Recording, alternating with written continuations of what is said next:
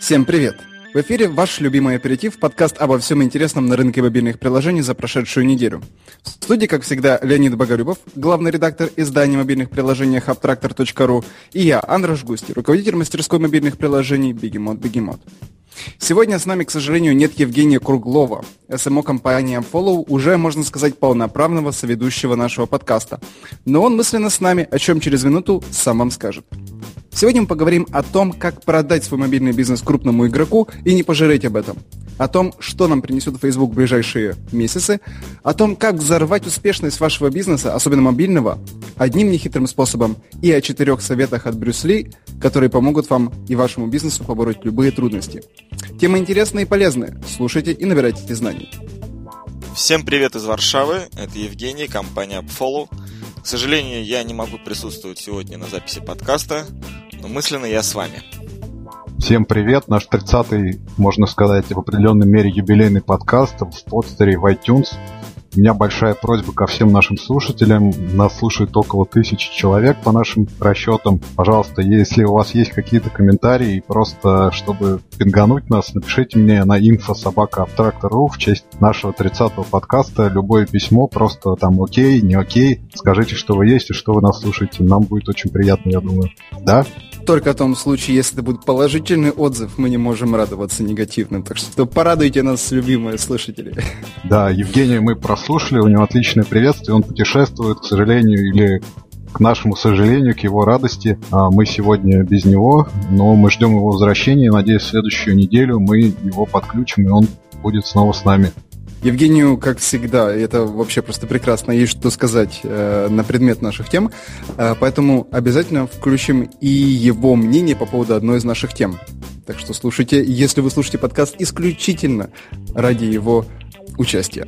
Прекрасно. У нас в Москве и в его пригородах адский ветер, поэтому я боюсь тут себя чувствую с одной стороны такой маленькой девочкой Элли из Арканзаса, которая вот-вот с домиком оторвет и унесет куда-то в сторону изумрудного го- города. А с другой стороны, таким персонажем, если ты помнишь, по-моему, у Рэя Брэдбери есть э, рассказ «Ветер», менее радостный, но все равно про ветер, поэтому я могу пропасть и, может быть, отключиться, поэтому наш подкаст может внезапно закончиться. Но, тем не менее, я предлагаю, пока меня не унесло ветром, начать с шаринговой экономики. С месяц назад, наверное, я общался с Алексеем Лазаренко, представителем э, Блаблакар в России. Это сервис поиска попутчиков э, совместной, совместной езды, райдшеринга, как э, называется это по-умному.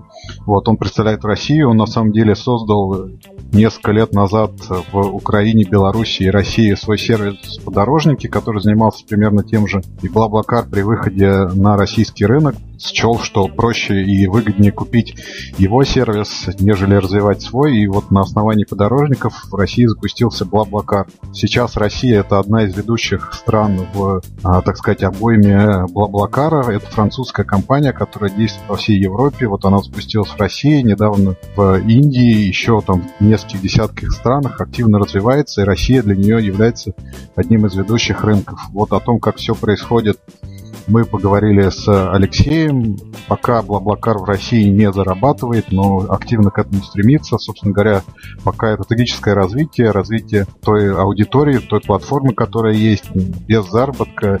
Если вы куда-то ездите на дальние расстояния, то, я думаю, вы с удовольствием сможете воспользоваться Блаблакаром, потому что очень интересный сервис и яркий представитель той шеринг-экономики, которая сейчас активно развивается в мире. Представителями той же экономики являются там Airbnb и еще множество других сервисов. Я хотел с тобой и с Евгением, но Евгения нету, обсудить, как вы смотрите на такой феномен, как шаринговая экономика. Я начал свое интервью с тем, что мне было бы странно делить свое жилище, свой дом, свою машину, которая является персональным таким э, нашим устройством, с какими-то посторонними людьми. Как ты смотришь на это? Претит ли тебе это? Или это нормально, что шаринговая экономика набирает в мире все больше и больше развития, и все больше и больше людей делятся своими вещами и просто зарабатывают на этом, но и в определенной мере это такой моральный, моральный, наверное, какой-то императив, который улучшает нашу жизнь за счет разделения ресурсов. Как ты на это смотришь? Ты читал этот план «Расправил э, плечи»? Я вырастал как полный приверженец индивидуализма. И когда я прочитал э, это замечательное произведение, я понял, вот, вот она моя идеология. Ну, естественно, узнавал все больше и больше э, нового, и все-таки факт в том, что индивидуализм как, как таковой, он остался в 20 веке. Мы идем не в сторону социализма, не в сторону коммунизма какого-то, но все-таки вот э, ощущение общности и общей ответственности за все происходящее и стремление использовать только то, что нужно, оно культивируется в обществе уже, наверное, в мировом обществе уже, наверное, последние ну, лет 20. И сейчас это очень хорошо ложится на современные тенденции. Э, шаринг это очень по-хипстерски, например. Шаринг это очень по-экологичному, по-зеленому. И мне кажется, это абсолютно логично, что такие сервисы по шарингу, э, они находят свое, свой отклик у общества.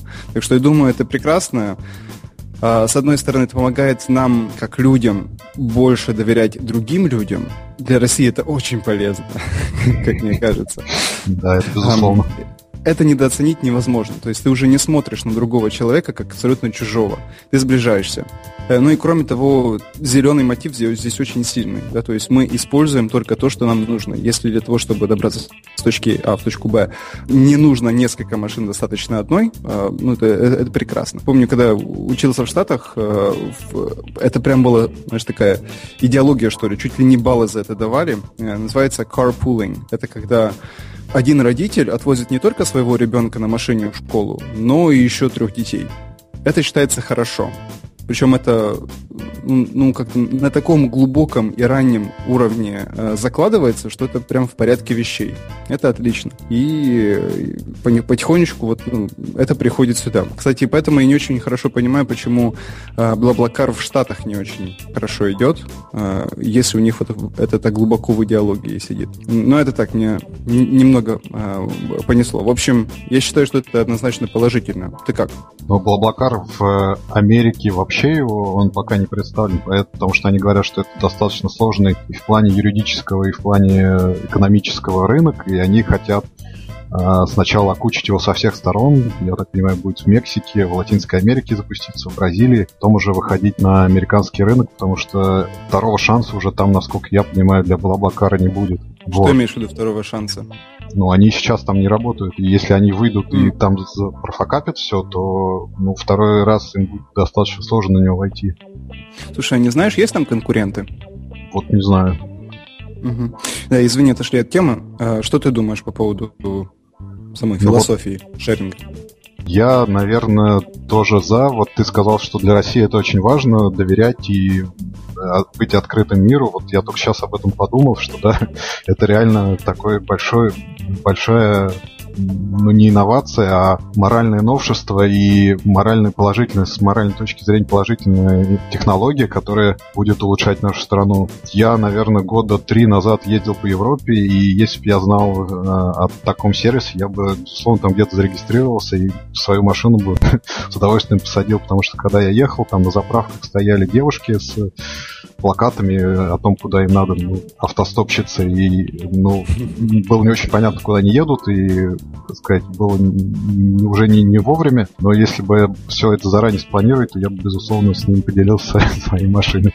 Слушай, ну, они были такие сервисы, их было множество, в, там, и я в частности про Германию знаю, где-то года как раз 3-4 назад это начало набирать какие-то вообще сумасшедшие обороты, а, и все вместо автостопа, автостопа начали пользоваться ими. Но, конечно, в тот момент мобильные технологии еще были не на том уровне распространения приложений или мобильных устройств было, было как-то не такое, то есть это было исключительно веб-based. Но это было однозначно популярно. Очень какие-то странные были по внешнему виду сервисы, но тем не менее они работали, это, это было популярно. Да, это просто к слову. Ну, Алексей, кстати, говорит, что сейчас э, вот в Европе, во Франции, особенно где откуда вышел Блаблакар, там в Испании, в Германии, у людей уже в первую очередь на длительные расстояния в первую очередь стоит э, вот райдшеринг, э, а не поезда, не автобусы, то есть они в первую очередь идут искать транспорт, э, такие сервисы, которые разделяют поездки. Ну и... да, конечно, дешевле значительно. Ну, дешевле, быстрее, я думаю, и проще все это работает. Ну, ты знаешь, насчет быстрее не факт, потому что вот те же интерсити поезда в Германии, да вообще по Европе, они реально быстрые, но просто они стоят сумасшедших денег. Там, за одну поездку отдать там, от 70 евро, ну, это, это довольно дорого. А так ты можешь потратить там, до 10 евро и э, добраться приятно. Ну, хорошо, поправка машине. принимается, да, может не быстрее, но комфортнее в обществе поговорить, обсудить э, там футбол, я не знаю, что-то еще, и, собственно говоря, добраться до места дешевле в разы. Слушай, кстати, про, про поговорить. А, мне понравилось то, что у них в приложении есть уровень болтливости. Там да, есть бла, вообще... есть бла-бла. Отличное решение, потому что, ну, я не очень люблю говорить, там, если меня забалтывать, то, э, ну, у меня останутся, наверное, негативные впечатления, а так можно найти себе и попутчика, и водителя в соответствии с своими какими-то ну, психологическими пристрастиями и быть довольным. Отличное решение, по-моему. И само название бла-бла-бла, бла-бла-бла отлично называется. Кстати, это вспомнилась шутка водительская про помеху справа. Пассажир. Я понял, я понял. Окей. Да, э, слушай, вообще можно свой слоган сделать там для определенной категории водителей, там, возьми с собой в дорогу живое радио для особенно толкливых. А, знаешь, этой всей истории мне, мне очень интересно вот, вопрос законодательства и вопрос монетизации. То есть они сейчас не монетизируются вообще. И я, мне интересно, вот подорожник в принципе монетизировался или думал как-то монетизироваться, прежде чем их при, приобрел Блаблакар? Или они на это рассчитывали? Просто, ну, и, я вижу, насколько тяжело внедрить вот именно в эту сферу, вот в эту вот модель э, какие-то онлайн-платежи, за которые можно снимать комиссию. um, Как это у них вообще получится? Получится ли в принципе? А, я думаю, что подорожник, наверное, загнулся бы, если бы их не купил Блаблакар. Что ты думаешь? Вот, э, да, меня это тоже в первую очередь интересовало. В Европе монетизируется, и, насколько я понимаю, достаточно хорошо. Прямой задачи в ближайшие там год, два, три монетизироваться в России, как я уже сказал, по-моему, у них не стоит. С другой стороны, через вот это время, через 3-4 года у нас будет множество кредитных э, историй, множество ну, самих кредитных карт пластиковых банковских. Я думаю, что мы в целом приблизимся к европейскому уровню и оплачивать поездки ну, с кредитных карт, банковских каких-то счетов вполне там какой-то процент людей будет. И вот с этой точки зрения Блаблакар может и ждать, и выжидать и добиться того, что Россия в конце концов придет э, к оплате электронными деньгами и брать с этого какой-то процент опыт европейский, по-моему, говорит о том, что это вполне работает. Но мы, как европейская страна, мне кажется, там, ну, в течение нескольких лет к этому придем. То есть по, я тоже это спрашивал, и Алексей сказал, что в принципе у них план есть, и они монетизироваться хотят, и монетизироваться будут. Как в, там подорожника об этом э, думал и что об этом думал, я вот, честно говоря, не знаю. Но я думаю, он тоже ровно в этом же направлении смотрел. Ну, ты знаешь, мы консультировали два стартапа, которые, кажется, вот дальше концепции в конечном итоге никуда не ушли. Э, не буду рассказывать модель, но она была, в, ну, пересекалась. И эм, там как раз вот два основоположных вопроса было как раз вот э, как с людей брать деньги, и эм, что делать с законодательством, чтобы не получалось так, что э, водители, предоставляя вот эти вот услуги по подвозу, эм, осуществляют предпринимательскую деятельность, которая нужна, должна быть э, обложена налогами. Тут проблема не в том, что у нас недостаточно карточек. Карточек у нас больше, чем нужно. Проникновение их э, очень хорошее. Но здесь просто вопрос скорее в традициях. Традиционно ты, ты, ты платишь э, наличкой. Но в то же время там Яндекс и все остальные остальные, там, Uber и так дальше, они немного, понемногу ломают этот стереотип. Но еще мы туда не пришли. То есть как быть с той категорией людей, которые платят наличкой и по-другому не хотят, и как вообще это проследить. Очень сложный с технической точки зрения вопрос. Если у тебя нет финансирования на 3-4 года вперед, когда ты просто понимаешь, что ты сейчас работаешь на вырост и ждешь, пока рынок будет готов тебе платить, очень сложно. А вот второй э, вопрос э, юридический или законодательный, здесь вообще какая-то путаница. Ну, то есть э, я еще нигде не слышал однозначного ответа на предмет того, нарушают ли подобные сервисы закон или нет. Подорожник там наоборот, их там поддерживало правительство Москвы. А, вот у них там есть разные схемы, как а, ну, что, что вот как будто бы это не нарушает э, никакие законы, потому что их правительство поддерживало. У них есть схема того, что вот, допустим, человек может сам а, встать из пассажирского сидения и заплатить за бензин, не передавая деньги фактически. Но это все будет ломаться в тот момент, когда сервис сам зах, зах, э, захочет принимать участие в транзакциях. Вот я вообще не понимаю, как здесь быть и как на самом деле обстоят, обстоят дела с законодательством. Ты знаешь? Ну, опять же, я спрашиваю у представителя Блаблакар, но четкого ответа, четкий ответ есть, что это не услуги извоза, а просто оплата каких-то транзакционных издержек, э, которые несет водитель. То есть тут никакого бизнеса нету. Это разовое. Человек просто платит за бензин, там, за какие-то услуги. Он да. систематический, потому что водители, которые там набирают... Ну, он сам пишет про то, что нужно там, как минимум полгода для того, чтобы себе карман заработать. И получается, вот ты полгода подвозишь, это уже систематический подвоз, это уже деятельность. Ну, хорошо, окей. У меня ответа на юридический вопрос нету. Представители Блаблакар говорят, что, в принципе, это нерегулируемый законодательством нашим вопрос. Вот, скажем так. Не ну, знаю. окей. Мы опять э, погрузили в деталях. Давай какой-нибудь э, э, что-нибудь ценное попробуем отсюда вот с этой истории выкристаллизовать для Эм, стартапов, либо проектов, которые работают по похожей схеме. Вот что мы здесь такого интересного увидели, что они могут использовать, с твоей точки зрения? С моей точки зрения, что давайте людям возможность делиться своими какими-то ресурсами, и они вам отплатят хорошей монетой, хорошей аудиторией и будут развивать ваш сервис. Окей. Я вижу здесь такой урок, что на самом деле ничего нового в нем нет, но если вам нравится такая модель, то э, внедряйте. А э, суть модели в том, что вы смотрите, что, что хорошо идет на Западе и что еще здесь нет, выращиваете это здесь, к тому моменту, как э, западный проект подойдет сюда, вы сможете себя выгодно продать. Ну, тоже хороший совет. Ну что, переходим тогда к следующей теме, да? Да, следующая тема у нас конференция Facebook F8, F8, которая прошла на этой неделе. Я думаю, сейчас мы послушаем мнение Евгения, который записал для нас свой комментарий, а потом уже перейдем к нашей говорильне.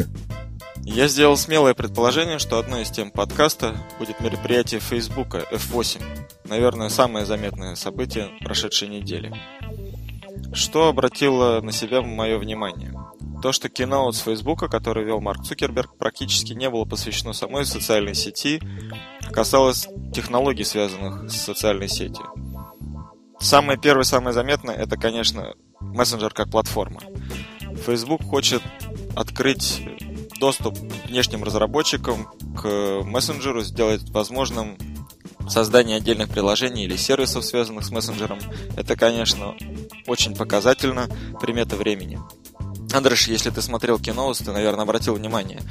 Э, кейс, который они показывали на, во время мероприятия, почти совпадает с тем кейсом, который э, мы обсуждали, когда речь шла о мессенджере Line. И, по сути, о, о тех же нововведениях в той или ином виде, что и сейчас представил э, Facebook. По сути, теперь можно через мессенджер заказывать билеты, заказывать такси, заказывать что-то в онлайн-магазинах. Это, конечно, очень интересно и показательно.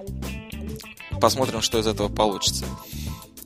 Самый интер... хороший комментарий, который я слышал по этому поводу, это то, что Facebook хочет создать свой маленький интернет, э, сделать так, чтобы пользователи никогда не покидали пределов самого Facebook или сервисов, связанных с Facebook. И, наверное, в этом есть определенная логика. Второе – это Oculus Rift. Мне очень интересная история, связанная с 3D-реальностью. Э, Я один раз пробовал Oculus, и это произвело у меня неизгладимое впечатление. Однако, как Facebook не старался, он так и не смог объяснить, почему Oculus Rift и Facebook связаны. Э, они придумали, конечно, тему с телепортацией, мол, благодаря этим очкам можно переместиться в то место, где ваш, находятся ваши друзья, можно смотреть э, и, и на ситуацию так, как видят ее они, но, на мой взгляд, это слегка притянуто за уши. Очевидным образом, первое и самое яркое применение очков будут игры, и, конечно, понятно, почему Facebook хочет спрыгнуть на платформу новой э, трехмерной реальности, однако привязать ее к своим собственным сервисам у них пока не получилось. Ну и, наверное, третье в списке, последние списки, но не последние по важности, это парс и то, что бэкэнд, который разрабатывает Facebook, теперь доступен не только для мобильных приложений или сервисов, но и для интернета вещей. Да, если вы делаете какой-то мини-гаджет, браслет, очки, часы, пояс, с, у которого есть доступ в интернет, то можно использовать технологию парс и сделать так, чтобы этот пояс мог сообщить вам через Facebook о том, где он находится. Послушали. Вот, да, и давай с тобой обсудим э, эту конференцию. Началась она еще в 2007 году, и, по-моему, вот только в 2015 уже вышла на такой уровень, как WWDC или Google I.O., которые вот являются такими знаковыми и решающими конференциями в мире разработчиков.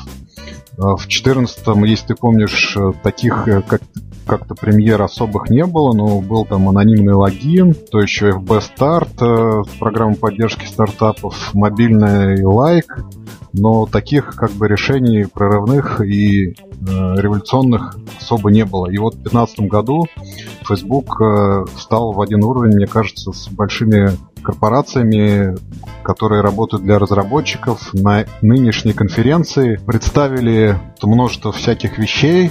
В первую очередь э, это Facebook Messenger как платформа. Разработчики теперь могут подключаться к мессенджеру, создавать для него свои приложения, внедряться в него. Собственно говоря, мессенджер должен стать еще одной платформой для распространения приложений. Через него можно, когда человек отсылает свою ссылку или свой контент, то и другой человек сможет э, скачать новое приложение. И, собственно говоря, все те приложения, которые работают с мессенджером, будут представлены в Фейсбуке, и люди смогут их видеть и скачивать. Во вторую очередь, э, наверное, я бы сказал, что это парс для интернета вещей. А вот Евгений говорил про часы, браслеты и всю носимую электронику. На самом деле, мне кажется, надо смотреть шире. Это...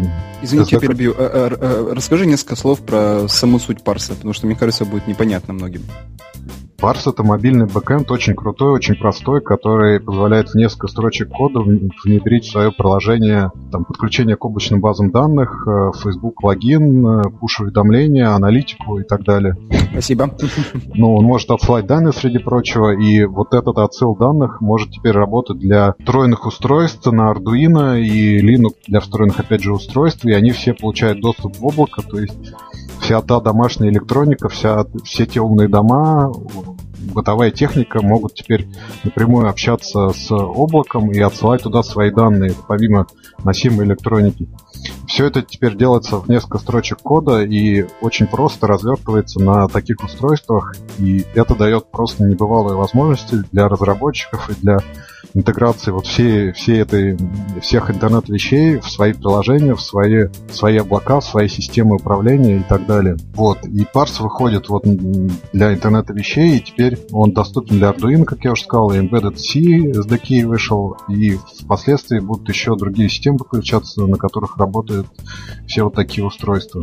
В-третьих, Facebook представил Analytics for Apps, это аналитика для приложений, по-моему, очень здравое и вовремя сделанное средство по пользовательской аналитике, аналитике приобретения пользователей, там воронки, сегменты, когорты, все вот это отслеживание событий внутри приложения, отслеживание эффективности рекламных кампаний. Все в одном, в одном месте, в одной аналитике, и очень круто выглядит, и я надеюсь, что оно составит конкуренцию остальным аналогичным решениям. Но так как это Facebook, и так как это очень просто, и там многое все из коробки, все работает. Наконец, еще такие для меня немножко мелкие вещи, наверное, в мировом масштабе они большие. Интеграция Facebook видео на сторонние сайты. То есть можно теперь встраивать видео из э, Facebook в любой сайт, э, что говорят, положит конец гегемонии YouTube и создаст конкуренцию здоровую на рынке. Плюс э, есть рекламная платформа LifeRail, с помощью которых э,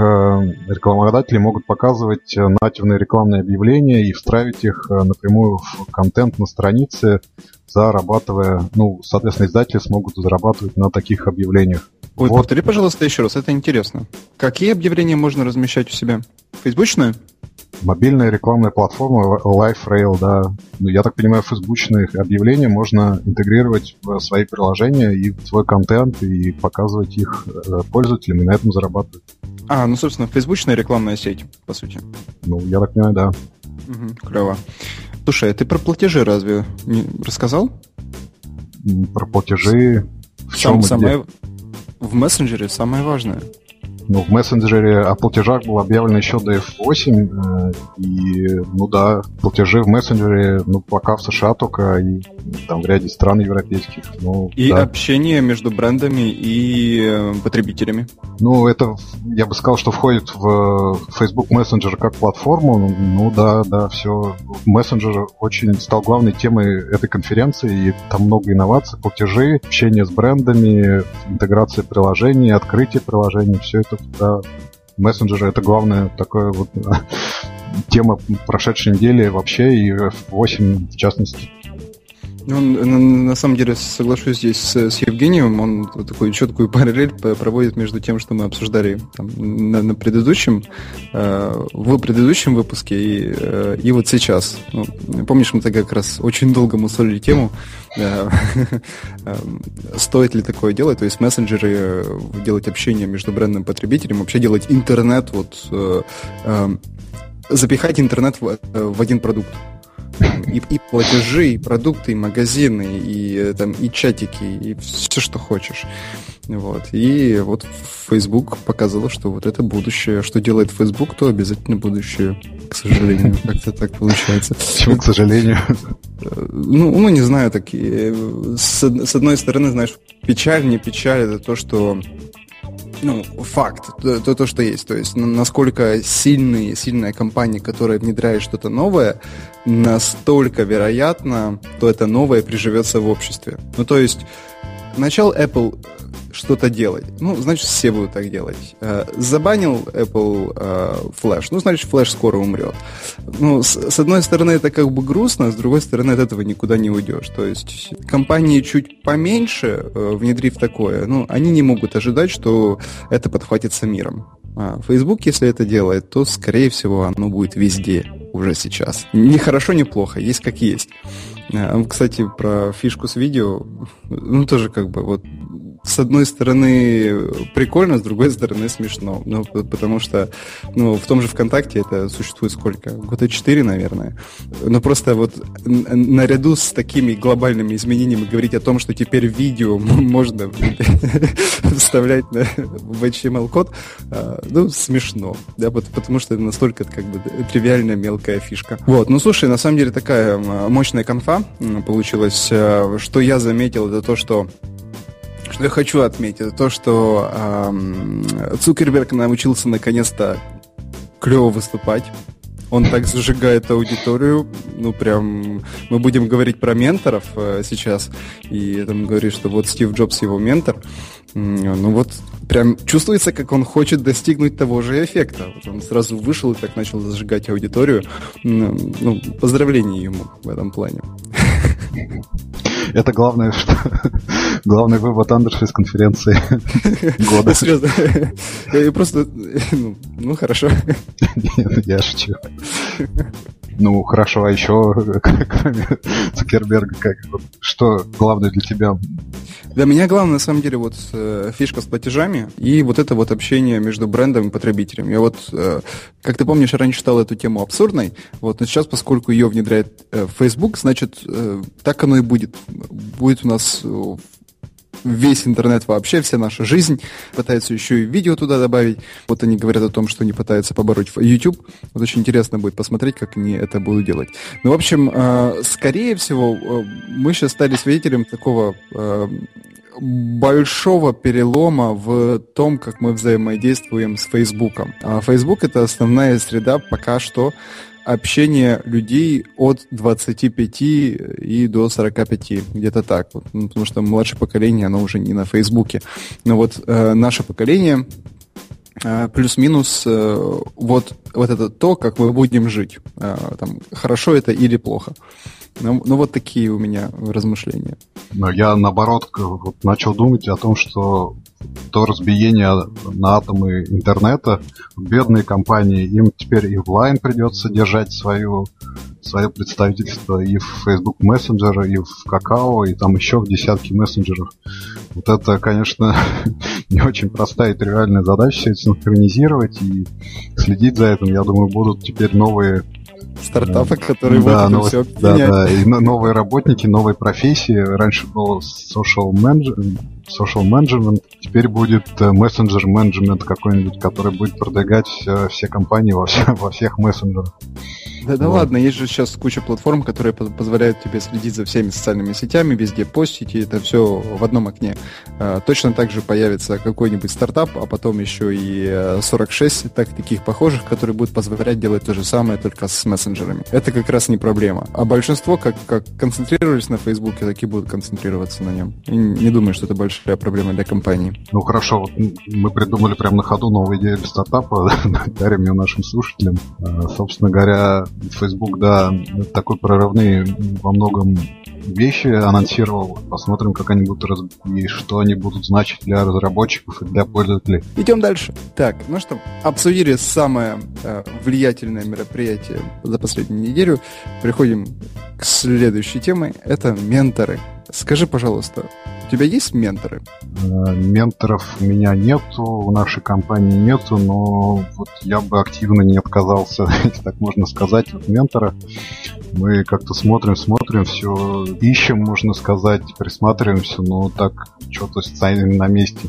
И мой выбор этой новости, этой статьи был обусловлен как раз тем, что нам интересно было бы поработать и пообщаться с каким-нибудь ментором, который э, донес бы нас до нас э, всю свет своего ума и так далее. В нашей статье мы приводим интересное исследование директора Endeavor Insight.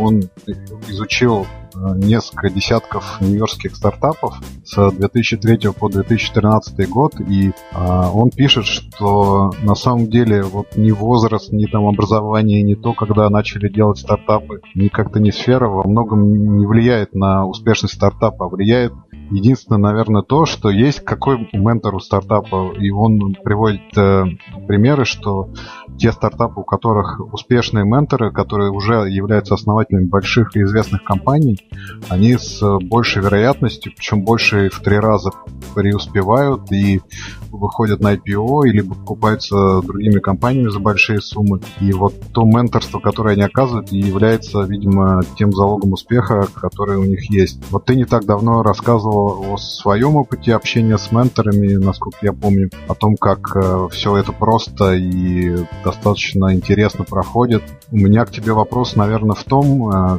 как все-таки найти того э, хорошего и приличного ментора, который поможет компании вырасти и ну, не продаться, а заработать много денег.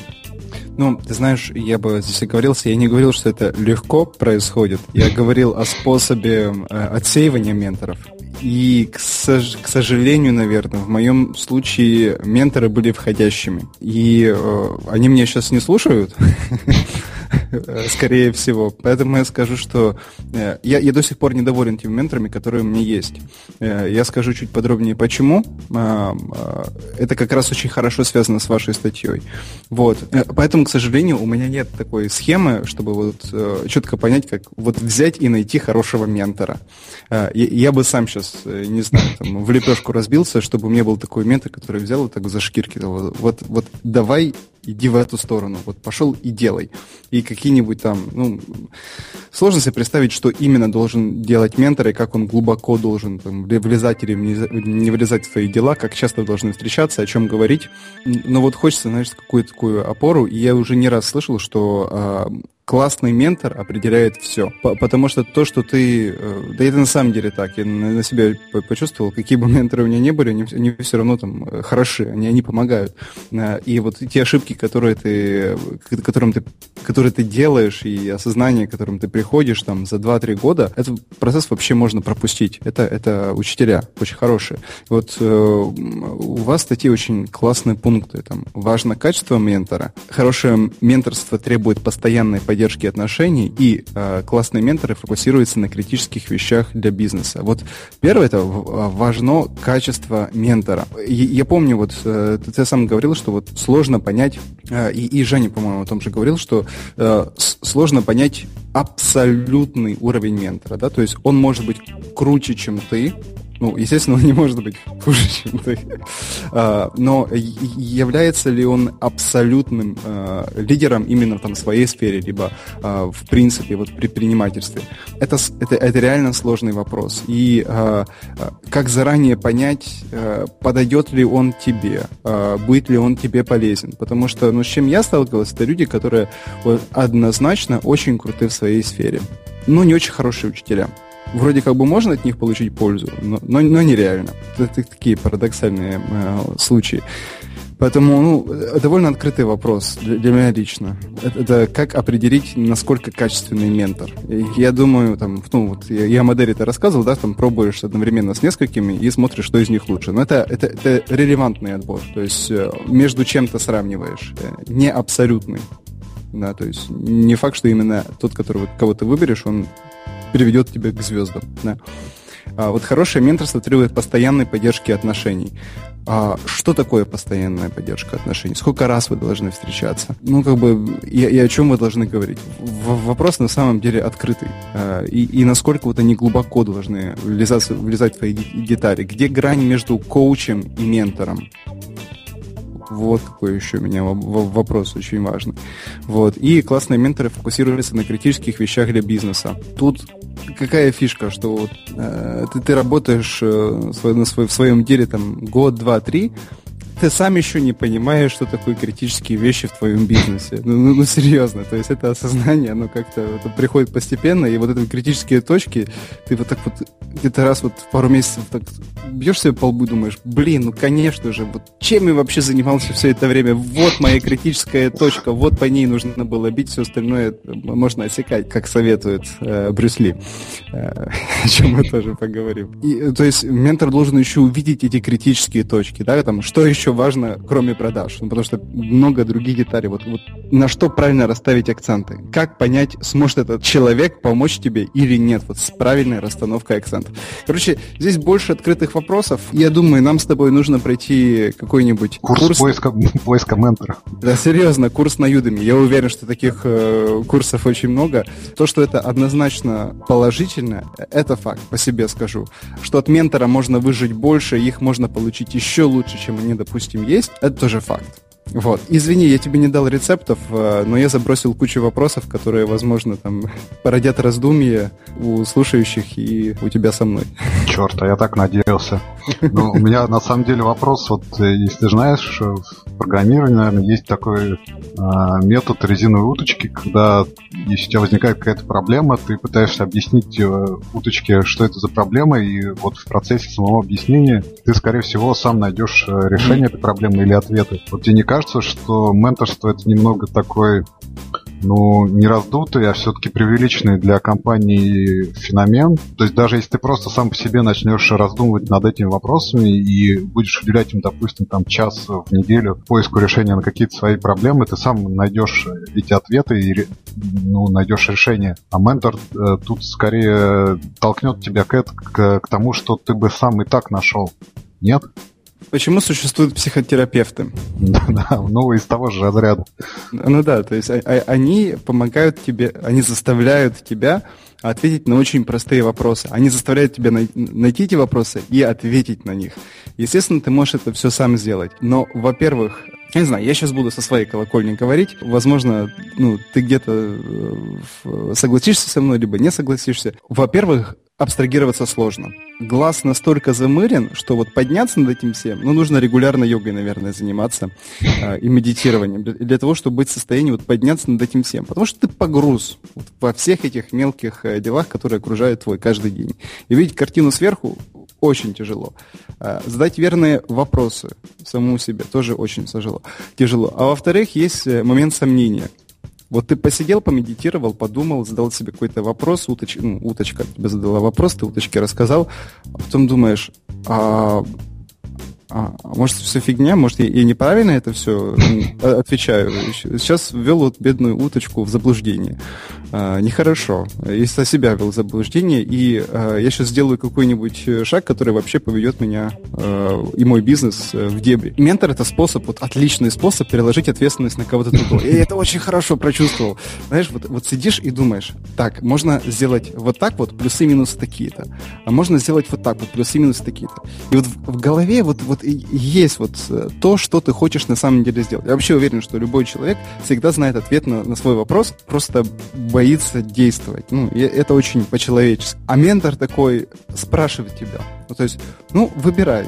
Либо то, либо другое. Что ты выбираешь? То есть абсолютно то же самое скажет. И ты такой, ну, я думаю, что правильно будет сделать вот это вот. А почему будет правильно сделать вот это вот? Ну, потому-то, потому-то.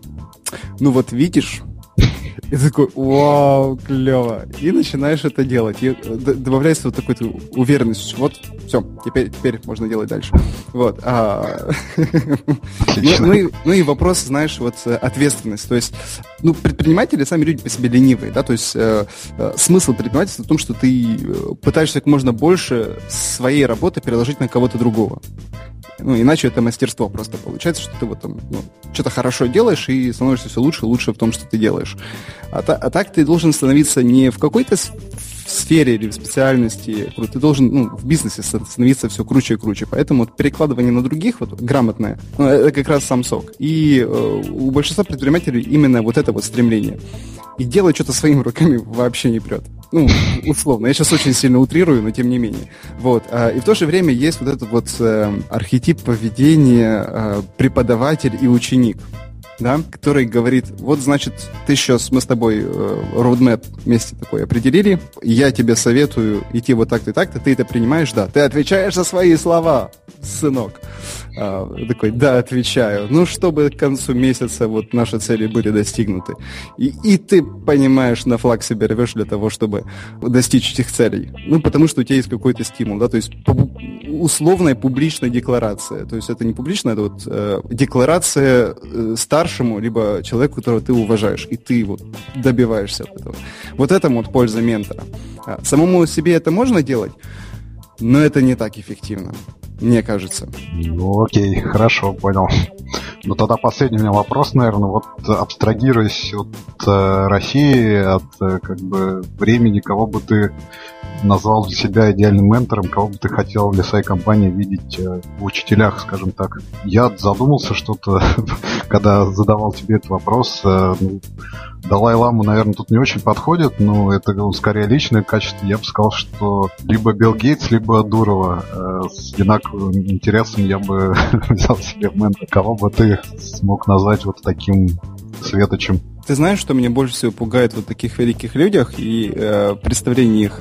Ну, то есть, это, это с одной стороны пугает, с другой стороны э, вправляет мозги. Вот представь себе, что ты о своих проблемах рассказываешь, э, я не знаю, кого из великих возьмем. Ты о своих проблемах рассказываешь Биллу Гейтсу.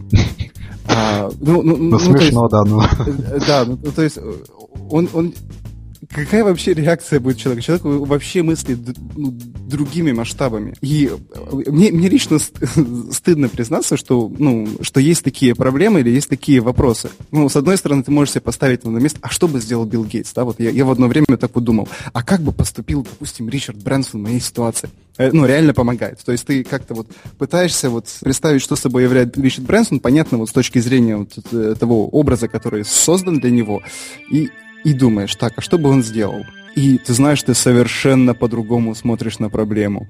Потому, потому что э, ты понимаешь ничтожность своих проблем. И ты, ты понимаешь, что вот фокусироваться на этим вообще не нужно. Нужно смотреть там на большую картину. Ну и ищешь эту большую картину, ищешь вопрос, который можешь подойти уже к Ричарду Брэнсону, допустим. Вот. А, а вот возвращаясь к тому конкретному вопросу, кого, кого бы лично я хотел видеть э, в менторах, ну, ну вот исключительно из-за специфики того, что, что, что я делаю, кроме ну, бизнеса как такового, да, то есть там а, большой картины, безумно важную роль играет разработка. Ну, то есть, э, ну, естественно, потому что то, что мы делаем, имеется в виду вот техническая сторона, там, построение процессов, э, вот производство само. И вот в плане производства я бы, наверное, хотел э, иметь ментором сюрприз-сюрприз э, Юрия Ветрова. А потому что я просто слышал, что он очень хорошо прокачался, когда у него была своя компания в, в плане процессов.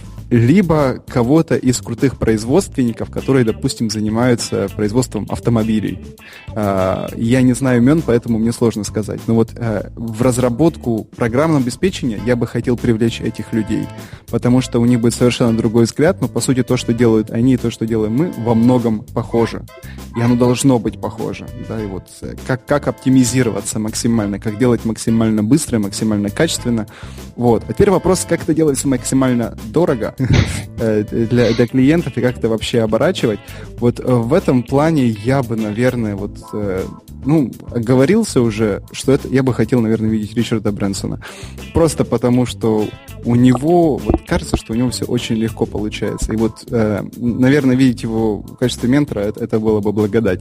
Но в то же время, я опять-таки не знаю, как я бы с ним общался. Кстати, ты знаешь, что у Ричарда Брэнсона есть сейчас э, программа, не помню, как она называется, но он и еще четыре вот таких вот э, светила гуру на острове того же Брэнсона будет устраивать коуч-сессии для какого-то одного э, проекта. Сейчас конкурс проходит, э, эм, и, э, собственно, компании со всего мира или предприниматели со всего мира могут подать э, заявку, и кто-то один из них, который победит, у, у того человека появится возможность пообщаться вживую с э, Ричардом Брэнсоном и его друзьями, в том числе с Тимом Феррисом. Вот. Такая Отлично. Вот. Да, может, мы с тобой подадим заявку. Поговорили о очень наболевшем. Поговорили не, скорее не в разрезе мобильных приложений, а вот э, бизнеса, вот нашей среды как, как таковой. Кстати, мне кажется, что очень зря мы как-то так вот разделяем мобильные приложения как там вид деятельности или способ жизни и бизнес в целом, потому что ну, нам нужно больше понимать, что там общие законы все-таки. Вот, и здесь мы приходим к еще, к еще одной такой похожей теме, а, которая как бы вроде как бы за уши притянута, но она реально крутая. Скажи, пожалуйста, где вы нашли эту вообще непонятно где нарытую статью э, про Брюса Ли, где он сравнивается с программистом? Да, есть э, такой хороший подкаст «Мобильное приложение как бизнес». Вот. Чего? Ну, ты говорил, не надо разделять э, культуру мобильных приложений и бизнес. Угу. Ну вот, я вспомнил как раз интересный подкаст «Мобильное приложение как бизнес» такой. Ну, отлично. Это шутка была. А, хорошо. Вы нашли все-таки...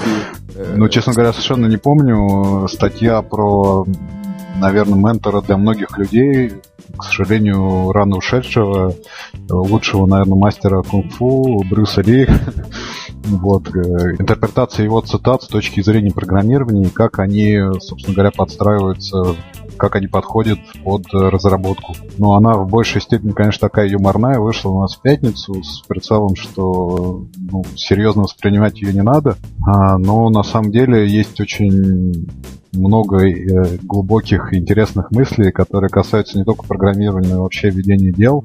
Цитировать Брюса Ли я не буду, наверное. Вы можете ну, почитать. какая твоя любимая? из этих четырех? Ну, скорее всего, у меня две любимые из того, что вот у нас опубликовано. Если ты слишком много о чем-то думаешь, ты никогда этого не сделаешь. Это вот первое.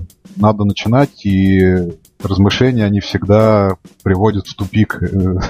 И если много думать, то никогда ничего не получится.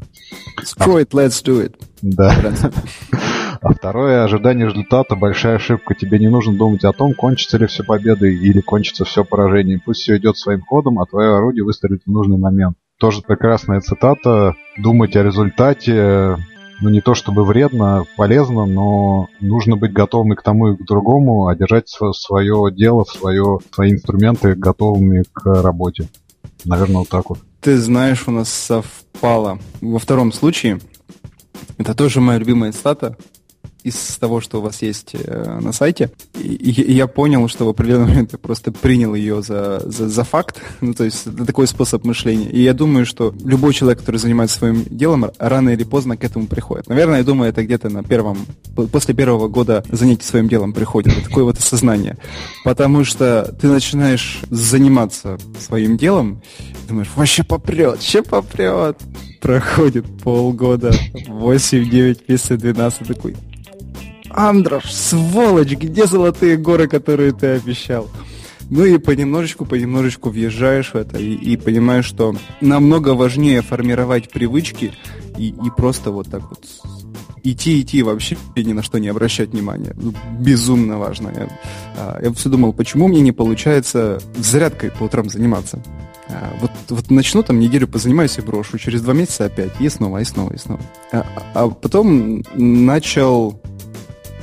Потом понял, что причина в том, что я всегда ставил себе какие-то цели. Вот там сегодня жался 25 раз, завтра нужно 30, потом 40, и понемножечку устаешь. Вместо этого просто принял за факт, что нужно хотя бы хоть чуть-чуть сделать. Понемногу тело просило все больше и больше, и намного вот э, легче стало вот без цели, э, намного стало легче. Возможно, в любом деле так.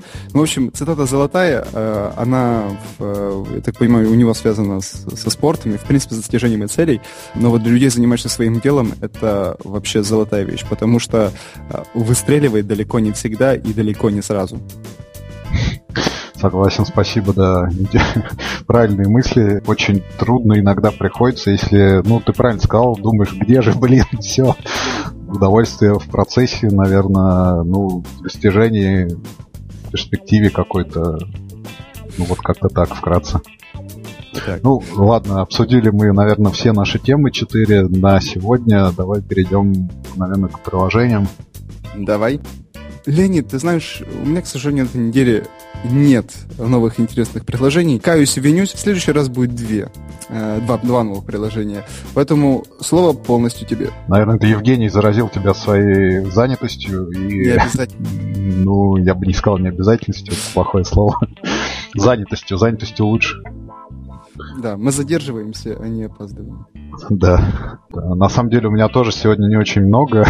В первую очередь я хотел рассказать про приложение Daily Art. Э, оно уже у меня было, я про него рассказывал. Это ежедневно одно произведение искусства, там из совершенно разных времен и краткое описание о нем. Вот, но у нас на этой неделе вышла статья о том, как разрабатывали это приложение. И как ты говоришь, блин, она такая классная. Это сделала Сюзанна Станская из, из Польши. Она участвовала в конкурсе молодых творческих предпринимателей Британского совета. И вот в рамках этого конкурса сделала приложение Daily Art. На самом деле у нее была довольно утопающая компания в Польше, которая занималась приложением для музеев. Вот это, ну не то чтобы ее был последний шанс Daily Art, оно ну, собственно, вытянуло ее компанию и принесло ей славу и успех и в Польше, и во всем мире. И она теперь вот довольно успешный, интересный предприниматель. Советую всем познакомиться, как э, создавалось это приложение, установить его и, собственно говоря, наслаждаться хорошими произведениями искусства. Вот рекомендую всем второй раз. Отлично. Второе приложение у меня менее интересное, но зафичерное Apple, игра Мистер Jump. Я захотел о нем рассказать, потому что, ну, я просто не понимаю, в чем прелесть таких игр. Что Flappy Bird как-то меня просто не вдохновила, и я так и не понял того феномена, которым она была в App Store, что Crossy Road совершенно непонятная для меня игра, что вот Мистер Jump это игра одной кнопки, так называемая, я бы сказал, просто одной кнопкой тапаешь, у тебя чувак прыгает и перепрыгивает препятствия на движущемся уровне. Честно, ребят, вот если кто-то понимает мне, в чем прелесть таких игр, ну, кроме того, что занять себя там на 60 секунд, пока вас этот чувак не убьется в игре, непонятно. Мне более интересные, более длительные, более насыщенные игры. И как-то вот я, честно, не понимаю такие, такого, такого подхода и таких игр. Хотя они мега успешны, там зарабатывают э, миллионы долларов и прекрасно существуют и живут и в App Store, и в Google Play. Но вот меня как-то не цепляет. Если кто-то понимает мне всю прелесть, напишите мне. Мы сделаем с вами подборку, и вы мне расскажете, в чем прелесть. Может, я тогда вдохновлюсь. Знаешь, ничто не говорит так открыто и явно о, о интеллектуальном состояние общества, как кассовый сбор от фильмов э, и самые продаваемые книги. Оно, наверное, приложение туда же и относится. Э, бесячее совершенно приложение, я сам его пробовал, э, невозможно им пользоваться, но вот видно, что-то торкает большинство.